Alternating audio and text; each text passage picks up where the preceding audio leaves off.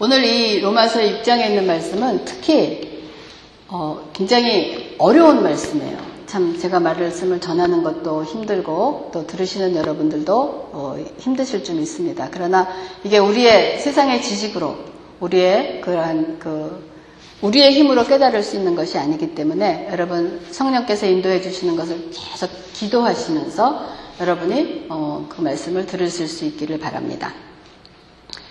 특히 오늘 이 말씀은 그 이번 부활주일에 세례를 받으실 분들은 특히 더잘 어, 들어주시기 바랍니다. 오늘 로마서 여섯 번째 그리스도와의 연합 로마서 6장 1절에서 13절의 말씀을 어, 여러분과 함께 나누겠습니다. 우리가 1장에서 로마서 1장에서 5장까지 전해드린 말씀을 한마디로 얘기한다면 믿음으로 말미암아 의롭다 함을 얻는다 하는 것이에요. 그러니까 전체 다 그냥 무슨 얘기하고 있냐면 믿음에 대한 얘기를 하고 있습니다. 온통 믿음, 믿음, 믿음, 믿음에 대한 얘기를 하는데 그 믿음이 도대체 뭐냐면은 그리스도를 그 믿는 믿음으로 로마서 5장 21절에는 영생에 이르게 하려 한다라고 되어 있습니다. 그러면 이 믿음이 도대체 어떻게 해서 우리를 영생으로 인도한다는 것입니까? 오늘 본문의 6장 1절에 그런즉 우리가 무슨 말 하리요? 은혜를 더하게 하려고 죄에 거하겠느냐? 이 본문의 말씀을 여러분 읽으시면서 여러분은 어떠한 그 해석이 나오십니까? 아, 은혜가 많은, 죄가 많은 곳에 하나님의 은혜가 더한다 그랬더니 그러면 하나님의 은혜를 받으려면 우리가 더 많은 죄를 지어야 되느냐? 더 많은 죄를 지음으로 하나님의 은혜를 그 받을 수 있는 거냐? 아니면 이제 우리가 이렇게 은혜로 구원을 받았으니까 이제부터는 그냥 내가 막 살아도 되는 거냐 하는 그런 생각이 또 드십니까?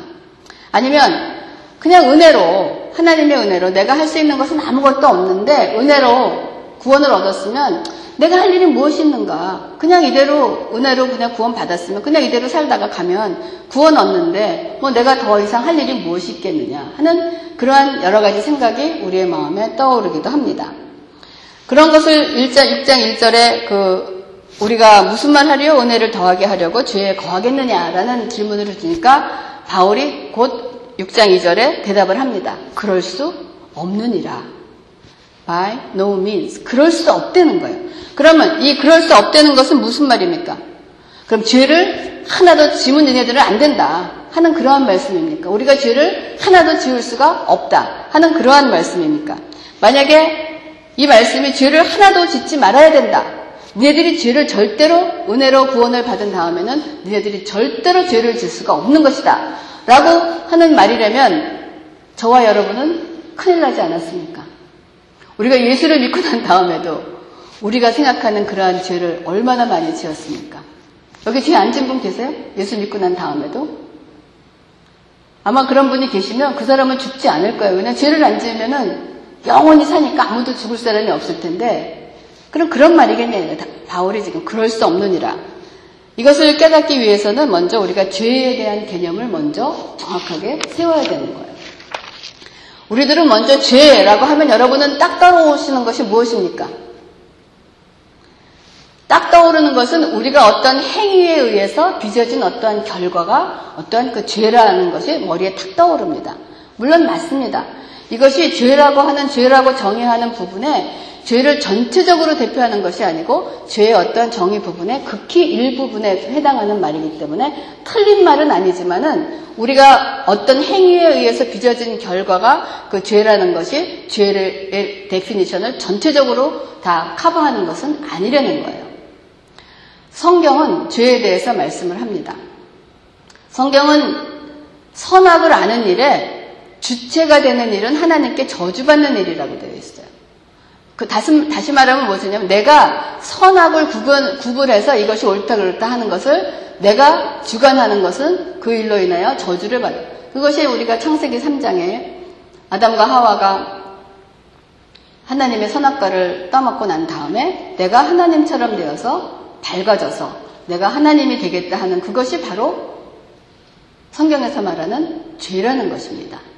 그렇기 때문에 근데 공교롭게도 인간은 그런 선악을 구분하는 주체가 되기를 원해요.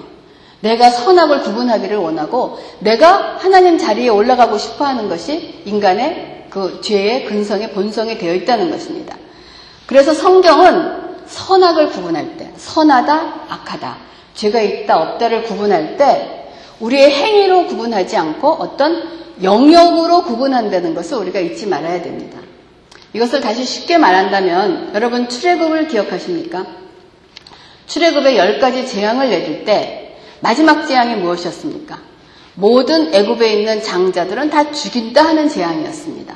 근데 그 재앙에서 벗어나는 방법은 어린 양의 피를 어린 양을 잡아서 어린 양의 피를 너희 대문 앞에 문설주와 어기에 피를 발라 놓으면 그 집에 들어가 있는 사람은 하나님께서 그 죄를 보지 않으시고 패스 오버 하신다는 거예요. 넘어가신다는 거예요. 그럴 때 여러분 이것이 그 출애굽의 이것이 굉장히 그 십자가와 우리의 죄 사함을 이해하는데 굉장히 중요한 것이 그 안에 들어가 있던 사람은 우리의 행위를 보고 하나님이 패스 오버 하셨습니까?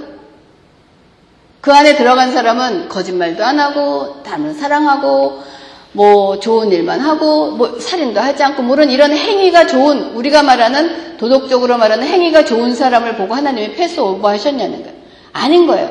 그 안에는 별의별 사람이 다 들어갔을 것입니다. 다만, 장자를 죽일 것이다. 근데 그것을 면할 수 있는 방법은 어린 양을 잡아서 피를 밟는 그 문이 있는 그 집안에 들어가 있는 사람을 살리라 하는 그러한 복음이 선포된 거예요. 그것을 듣고 아 그렇게 하면 산대. 아 그것에 들어가면 산대 하고 그 믿음을 갖고 그것을 소리를 듣고 아 그 맛에 따라서 그 집에 들어가 있는 사람은 모두 다 살았다는 것입니다. 그래서 이건 굉장히 중요한 것이 하나님이 우리 어떤 행위 하나하나를 보고 너는 좋으니까 통과했으니까 너 구원 내가 은혜를 베풀어 이게 아니고 그 안에 들어가 있는 사람은 뭐를 보고 어린 양을 잡으신 그 피를 보시고 하나님이 패스 오버 하셨다는 것이 6월절이 우리에게 주는 메시지인 것입니다. 그것처럼 성경은 계속 우리의 선악은 우리의 어떤 행위에 의해서 이루어지는 것이 아니고 어떤 사람이 어떤 영역에 속하여 있고 누가 그를 움직이고 있는가 하는 것을 보는 것이 선악의 기준인 것입니다. 그래서 우리가 극단적인 예를 들면 구약 성경에서도 이스라엘 백성들이 가나안 땅에 들어갔습니다. 가나안 땅에 들어가서 하나님이 말씀하셨어요. 저 안에 있는 저 가나안 땅에 있는 모든 생물은 하나도 남김없이 죽여라 그랬어요.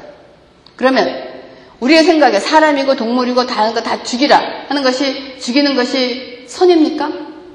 우리가 생각할 때는 지금 데이빗도 아니라고 구애를 들고 있습니다.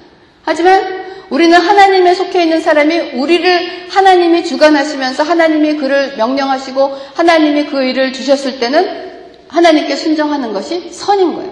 나가서 죽여라 그랬을 때 그것을 죽였을 때 하나님이 말씀하시는 선이라고 말씀을 하시는 거예요. 그래서 성경이 말하는 우리가 죄를 이해할 때 가장 먼저 알아야 될 것은 나의 행위가 어떠한 죄를 구분하는 것이 아니고 내가 하나님께 속하여 있는 것이냐 아니면 하나님께 속하여 있지 않은 세상에 속하여 있는 한 이 영역에서 하나님께 속하여 있으면 하나님이 나를 보지 않으시고 그거를 하나님이 선이다라고 말씀하시는 것을 지금 바울은 얘기를 하고 있는 거예요. 그럴 대로 그럴 수 없느니라라고 얘기하고 있어요. 그렇기 때문에 성경에도 골로새서 1장 13절에 보면 그가 우리를 흑암의 권세에서 건져내사 그의 사랑의 아들의 나라로 옮기셨으니라고 얘기를 하고 있습니다. 그래서 성경에서 아들의 나라와 흑암의 권세로 우리가 두 가지가 분리가 되어 있습니다. 그래서 우리를 흑암의 권세에서 권세에서 건져내사 한 것은 벌써 영어 성경을 보면 has rescued 해갖고 벌써 우리를 현재 완료로 건져내셨다는 거예요.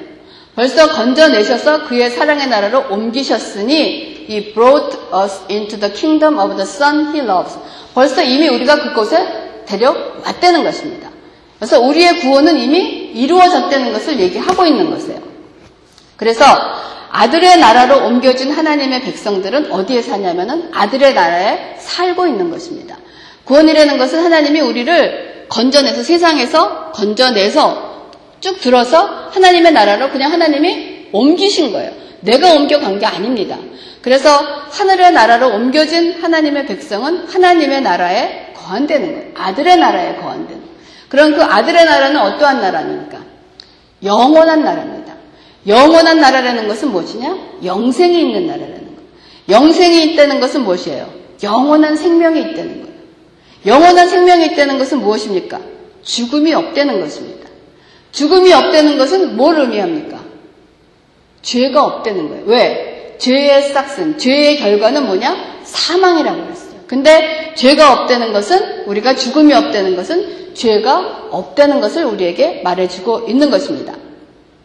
그러므로 오늘 본문에 그럴 수 없느니라 하는 말씀은 우리가 죄를 짓지 않는다는 것이 아니고 하나님께서 우리는 죄와 관계없는 어느 나라에 살고 있느냐? 하나님의 나라에 옮겨져서 아들의 나라에 거하고 있다는 거예요.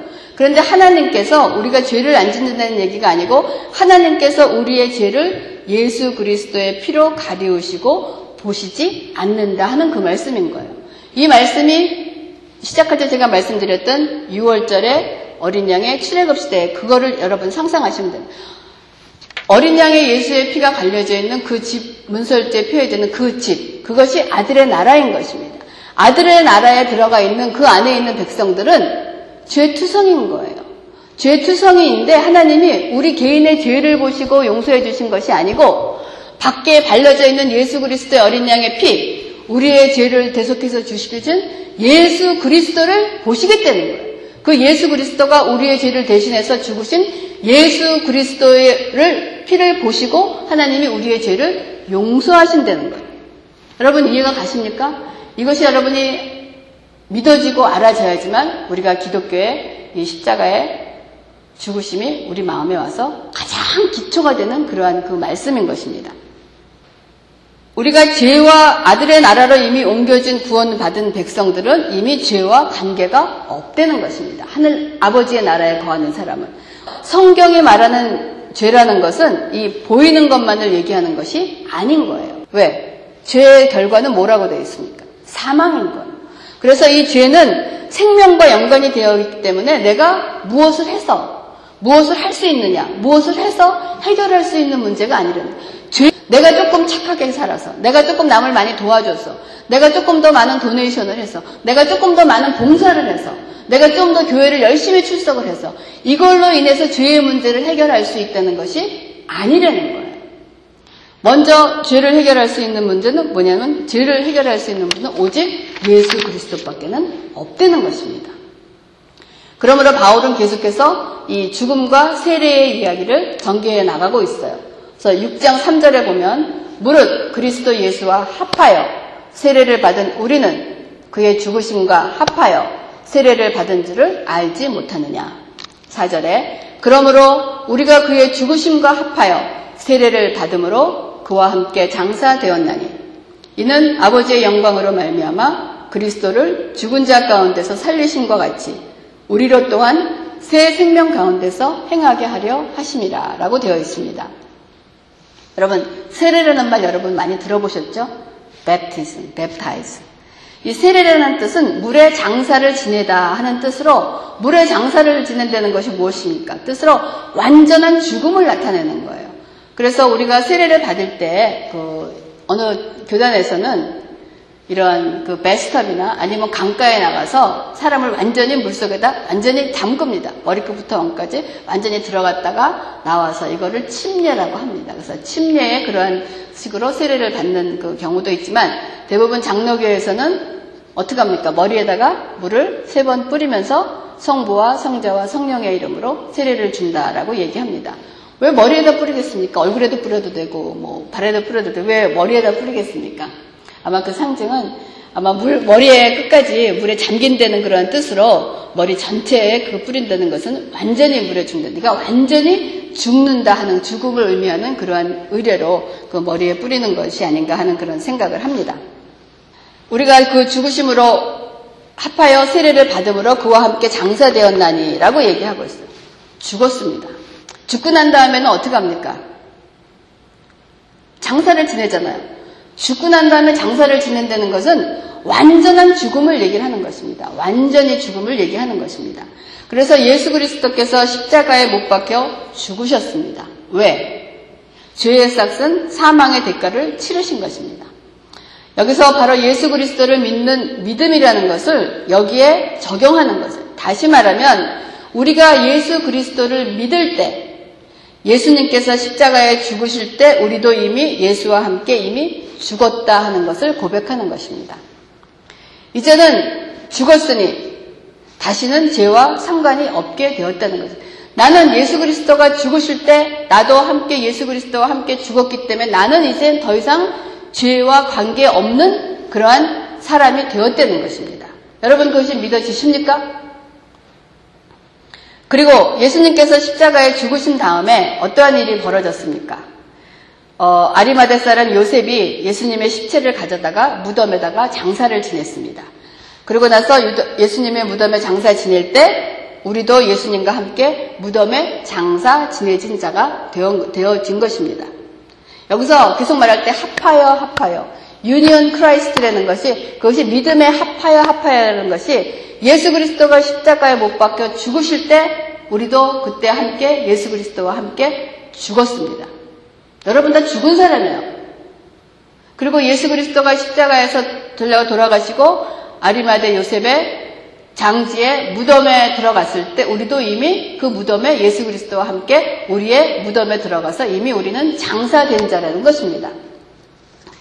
근데 그리고 난 다음에 어떻게 되었습니까? 그냥 이렇게 다 죽은 것으로 끝났으면 어떻게 되겠어요? 우리 그냥 죽은 것으로 끝났으면 예수 믿는 것처럼 그렇게 허망하고 큰일 날 일이 없습니다. 근데 어떠한 일이 벌어졌습니까? 안식 구 첫날 막달라 마리아가 무덤에서 돌이 옮겨진 것을 보고 베드로와 요한에게 말하니 그들이 무덤에 가서 보니까 어떻게 되어 있었습니까? 그 무덤이 비어 있었습니다. 어떻게 이런 일이 일어날 수가 있겠습니까? 로마서 6장 3절 후반에 그 무덤이 비게 된 것은 이는 아버지의 영광으로 말미암아 그리스도를 죽은 자 가운데서 살리신과 같이 하나님께서 사망의 권세를 이기고 우리를 죽음에서 살려 내셨다는 것입니다. 그러므로 6장 5절에 만일 우리가 그의 죽으심과 같은 모양으로 연합한 자가 되었으면 또한 그의 부활과 같은 모양으로 연합한 자가 되리라 우리도 사망의 권세를 이기고 죽음에서 살아나서 부활한 것입니다. 이것이 우리에게 세례의 의미가 바로 이것인 것입니다. 그래서 예수 그리스도와 십자가에 달려 돌아가실 때 우리도 이미 죽었습니다. 예수 그리스도가 무덤에 장사될 때 우리도 예수 그리스도와 함께 무덤에 들어갔습니다. 그리고 3일 후 예수님 하나님께서 죄가 없으신 죄의 능력을 이기시고 어둠의 권세를 이기시고 예수 그리스도를 살려내시고 부활하실 때 우리도 부활한 것입니다. 그래서 우리의 무덤은 비어 있는 거예요. 그렇기 때문에 우리가 사망이 우리를 더 이상 괴롭힐 수가 없는 자가 되었다는 것이 지금 바울이 6장 1절에서 5절까지의 그 말씀을 통해서 주고 있는 것입니다. 그럼 다시 반복을 하는 것이 6장 6절에 우리가 알거니와 우리의 옛사람이 예수와 함께 십자가에 못 박힌 것은 라고 얘기합니다. 우리의 옛사람이라는 것이 무엇이겠습니까? 하나님을 알지 못하고 살았던 죄인의 삶을 살았던 사람을 우리가 성경에서는 옛사람이라고 표현을 합니다. 그러면 옛사람에 반대되는 것이 뭘까요? 하나님을 알게 되고 되었으면 옛사람이 말고 우리가 무엇이 되겠습니까? 새 사람이 되지 않겠습니까? 성경은 옛사람과 새 사람을 얘기를, 속사람, 새 사람이라고 얘기를 하고 있습니다. 그래서 그러한 옛사람이 예수를 믿음으로 예수와 함께 십자가에 못 박힌 것은 예수와 함께 죽었다라고 고백을 하는 것입니다. 우리가 알거니와 우리의 옛사람이 예수와 함께 십자가에 못 박힌 것은 죄의 몸이 죽어 다시는 우리가 죄에게 종노릇하지 아니하려 합니다라고 얘기를 합니다. 우리가 예수와 함께 죽음으로써 더 이상 죄의 결과인 사망이 우리를 다스리지 못한다는 것이에요. 요한복음 8장 44절에 보면 너희는 너희 아비 마귀에서 났으니라고 예수님은 말씀을 하고 계십니다. 우리 옛사람의 아버지는 바로 누구였냐면 마귀였던 것이에요. 근데 우리가 예수 그리스도를 믿음으로 하늘의 아버지의 아들의 나라로 옮겨짐으로써 우리는 우리의 아버지가 이제는 바뀐 것입니다. 죄와 상관이 없는 아들의 나라로 옮겨진 우리들은 더 이상 죄에게 종노릇하지 않는다는 것은 죽음이 우리를 주관하지 못한다는 것입니다.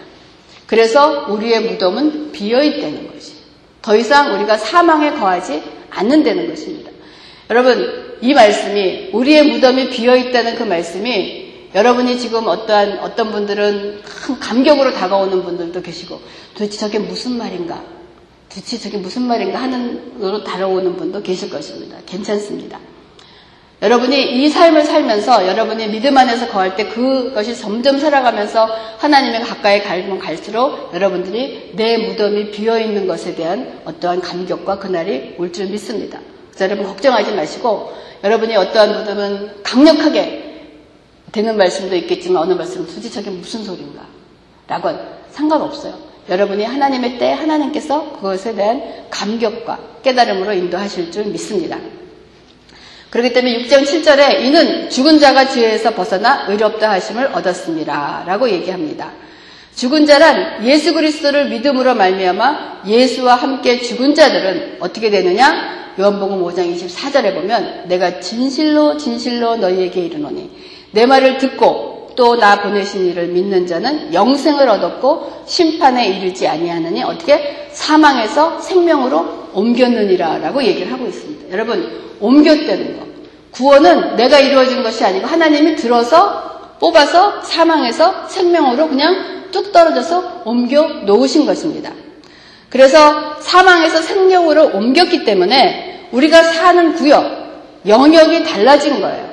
우리가 죄의 영역과 죄의 나라에서 벗어나서 아들의 나라로 생명의 나라로 옮겨졌기 때문에 우리가 의로운 나라로 옮겨졌기 때문에 하나님은 우리를 의롭다, 의로운 사람이 되었다라고 얘기를 하는 것입니다.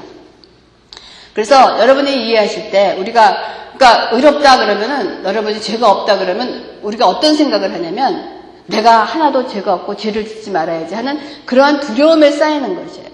하나님께서 우리를 보시는 것이 아니고 우리가 하나님 앞에 섰을 때 내가 막바를 쓰면 어떻게 됩니까?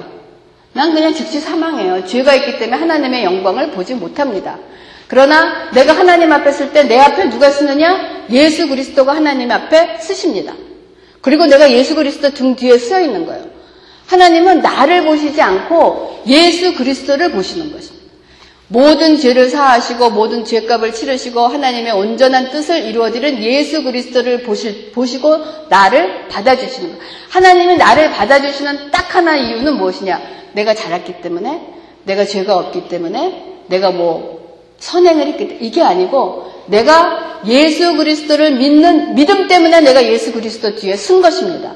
그 믿음을 보시고 예수 그리스도를 보시고 나가 예수 그리스도를 믿는 그 믿음 하나 때문에 하나님이 너는 의롭다. 너는 죄가 없다. 너는 내 아들이다. 라고 말씀을 해주신다는 것이 오늘 이 말씀의 가장 중요한 맥이 되는 것입니다. 그래서 이렇게 우리가 사는 영역이 달라졌기 때문에 이제 이렇게 살게 된 나라, 영역이 달라진 사람들은 우리의 삶의 방식이 바꿔져야 되지 않겠습니까? 우리의 생각도 바꿔져야 되지 않겠습니까? 우리가 애굽에 살 때, 다시 말하면은 세상에 살 때는 하나님 없이 살 때는 내가 하고 싶은 거, 내가 먹고 싶은 거, 내가 하고 싶은 대로 그대로 하고 살았습니다. 애굽 백성들이 애굽에 살 때 어땠어요? 노예 생활을 하면서 먹고 싶은 거 맘대로 먹고 자기가 먹고 싶은 그런 일을 하고 살았잖아요. 그런데 그러던 어느 날 하나님의 은혜로 인해서 그곳에 붙잡혀서 우리가 어느 날 세상에서 붙잡혀 들려 올려졌습니다. 왠지는 몰라요. 왜 하나님의 나라를 특 그래서 우리가 은혜라 그러는 거예요. 하나님이 거기서 들려 올려져서 우리의 아들의 나라로 옮기신 것입니다. 이것이 구원인 거예요.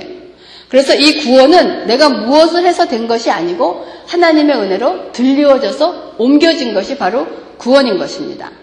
그런데 이렇게 옮겨진 사람들이, 옮겨짐을 당한 사람들이 우리가 거쳐가야 하는 곳이 있습니다.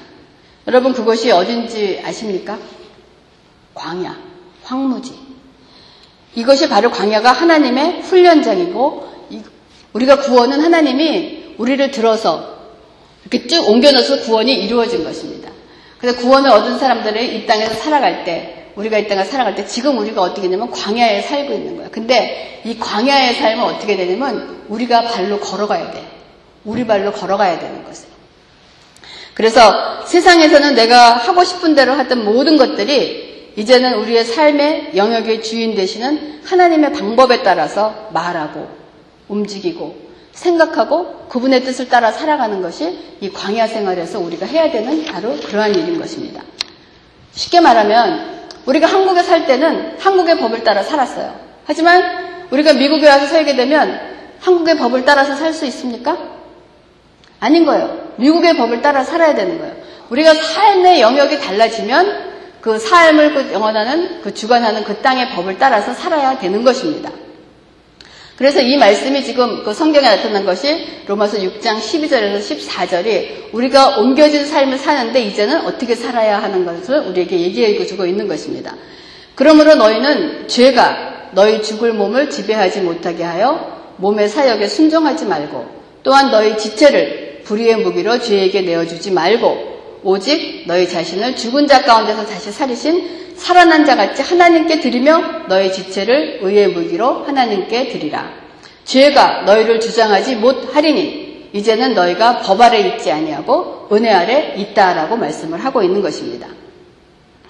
우리가 믿음에 대한 말씀을 많이 했습니다. 예수 그리스도에 대한 믿음, 믿음으로 의롭다함을 얻는다. 오직 의인은 믿음으로 말미암아 산다. 이러한 그 믿음에 대한 말씀은 바울이 굉장히 중요하게 나누고 나, 다루고 난 다음에 오늘 그 6장을 통해서 그 믿음이 어떻게 우리에게 적용되어 영생으로 인도되어야 하는 것을 말하고 있는 것입니다.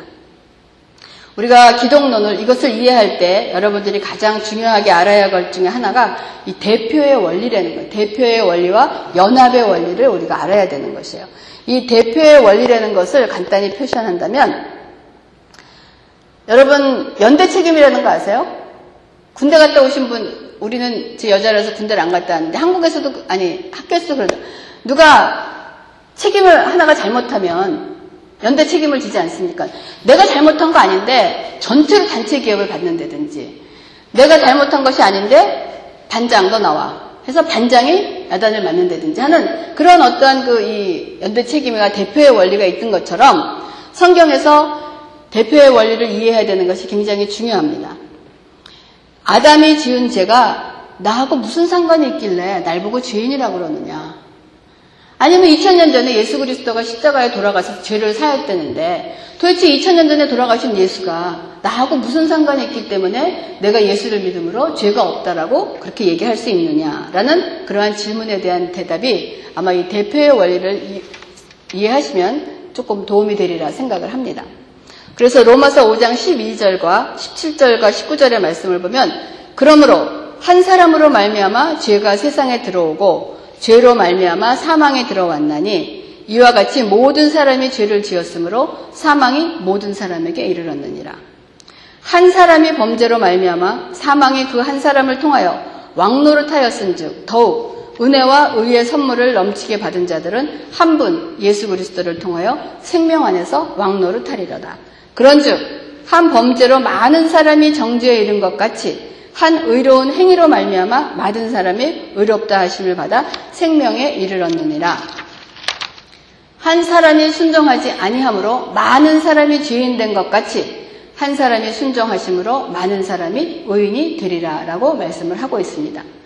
오늘 이 연합의 원리는 오늘 본문에 나타나는 합하여, 합하여, 합하여. 예수 그리스도와 합하여. Union Christ. 그리스도와 함께 죽고 그리스도와 함께 산다는 것입니다. 그러면 우리는 이미 예수 그리스도와 함께 십자가에 못 박혀 죽었을 때 우리의 모든 죄가 다 사해졌습니다. 그리고 예수 그리스도가 장사될 때 무덤에 들어갈 때 우리도 장사해서 이미 들어갔습니다. 그리고 3일 후에 예수 그리스도께서 부활하실 때 우리의 새 생명을 얻고 사망의 권세를 이기고 우리가 부활해서 이미 우리가 부활을 한 생명입니다. 그러면 그거는 믿어지는데 지금 그러면 이 땅에서 우리가 살고 있는 이 삶은 도대체 무엇입니까? 이미 다 죄도 죄사함도 받고 사망도 이기고 죽음도 없고 내 무덤도 비어 있다는데 현실을 살아갈 때는 지금 그러한 것이 우리에게 일어나고 있지 않습니까? 그럼 이 삶을 우리가 이 땅에서 그리스도인으로서 살아가는 이 삶은 도대체 무엇을 의미하는 것입니까? 라고 여러분 질문이 들지 않습니까? 이미 다 이루어졌다는데 모두 이렇게 예배를 하고 또 기도를 하고 또 어떨 때는 고난을 받기도 하고 아픔도 있고 영원한 나라는 눈물도 없고 구품도 없고 뭐 병도 없다는데 도대체 이것은 무엇입니까? 라는 그러한 질문이 나오리라고 믿습니다. 그것으로 우리가 갈라디아서 2장 20절로 어, 짧지만 한번 어, 마감을 해보려고 합니다. 갈라디아서 2장 20절에 내가 그리스도와 함께 십자가에 못 박혔나니 자 십자가에 못 박혔나니 그쵸? 그런즉 이제는 내가 산 것이 아니요 오직 내 안에 그리스도께서 사신 것이라. 자 우리가 십자가의 죽음으로 이제는 나는 옛사람은 죽었습니다. 옛사람은 죽었고 이제는 내 안에 오직 내 안에 그리스도께서 사신 이제는 하나님의 영으로 하나님의 자녀로 사는 그리스도께서 사신 것이라. 우리의 삶이 그렇습니다. 그런즉 이제 이제 이제 내가 육체 가운데 사는 것은 우리가 세례를 받고 하나님을 나의 구주로 받아들이고 하나님의 사람을 고백하고 내가 이제는 구원을 받은 하나님의 사람입니다. 라고 고백을 하고 난 다음에 이제 내가 육체 가운데 사는 것은 지금 이 땅에서 그리스도인으로서 살아가는 것은 나를 사랑하사 나를 위하여 자기 몸을 버리신 하나님의 아들을 믿는 믿음 안에 사는 것이다. 라고 고백합니다. 이제 우리가 그리스도인으로서 이 땅에서의 살아가는 그 이유는 뭐냐면은 나를 사랑하사 나를 위하여 자기 몸을 버리신 하나님의 아들을 믿는 믿음 안에서 사는 삶을 이 땅에서 살아가는 훈련을 하는 것이 저와 여러분의 생활입니다. 아까 우리가 예배하기 전에 잠깐 우리 어떤 두 자매들과 얘기를 했습니다. 우리가 이 땅에서 살아갈 때 우리의 나를 향하신 하나님의 목적과 뜻이 무엇인가? 물론 기본적으로 어떤 사람은 의사가 되는 사람도 있고 목사가 되는 사람도 있고 음악가가 되는 사람도 있고 뭐 여러 가지 모든 일을 다 하는 사람이 그 목적이 있습니다. 하지만 하나님의 궁극적인 목적은 저를 향하신 하나님의 목적은 여기서 목사가 돼서 성공을 해서 큰 일, 이것이 하나님이 저를 향하신 목적이 아닌 것입니다. 목사라는 거, 또한 음악가라는 거, 미술가라는 거, 뭐 의사라는 거, 약사라는 거, 모든 어떠한 그 분야에서 그 안에서 하나님을 경험하고 하나님을 믿음으로 살면서 하나님을 얼마만큼 더 닮아가며 하나님을 얼마만큼 더 의뢰하며 내가 하나님 없이는 살 수가 없습니다라고 고백하는 그 삶을 만들어 가는 것이 우리가 이 땅에서 지금 살고 있는 하나님의 궁극적인 목적이신 것입니다. 그렇기 때문에 우리의 삶에서 열심을 다하여 부지런하여 하나님을 섬기면서 우리의 주신 사명을 감당한 여러분이 주어진 그 위치가 여러분의 배불리고 잘 먹고 잘 살고 여러분의 명예롭고 여러분의 명예를 위해서 주신 것이 아니고 그 주어진 위치에서 내가 하나님을 어떻게 만날 것이며 내가 하나님을 어떻게 더 닮아갈 것이며 어떻게 구원을 베푸신 하나님을 더 알아가며 감사하며 은혜에 넘치는 삶을 사는 것이 우리가 그리스도인으로서 이제 내가 육체 가운데 사는 것은 이 땅에 사는 것은 하나님의 아들을 믿는 믿음 안에서 사는 그 믿음의 훈련을 해나가는 그 삶의 현장인 것을 여러분 기억하시기 바랍니다. 부흥은 무엇이라고 생각하십니까? 저는 우리 교회가 굉장히 부흥했다라고 생각을 정말 믿습니다. 부흥은 우리가 갖고 있는 개념에서 아 숫자적으로 많고 막 후끌벅절하고 이것이 부흥이 아니에요. 하나님이 원하시는 부흥은 우리 안에 있는 가시 하나하나를 다 떼어내서 하나님의 성품으로 닮아가는 것. 내가 정말 하나님 없이는 못 삽니다. 하나님은 내 힘이십니다. 여호와는 나의 힘이라고 고백하는 그러한 심령으로 바꿔지고 그러한 심령이 살아나는 것이 하나님이 말씀하시는 부흥인 줄 믿습니다. 그래서 우리 새삼교회는 날마다 날마다 부흥하는 그런 교회의 축복을 주신 하나님께 감사를 드립니다. 우리 다 같이 기도하겠습니다.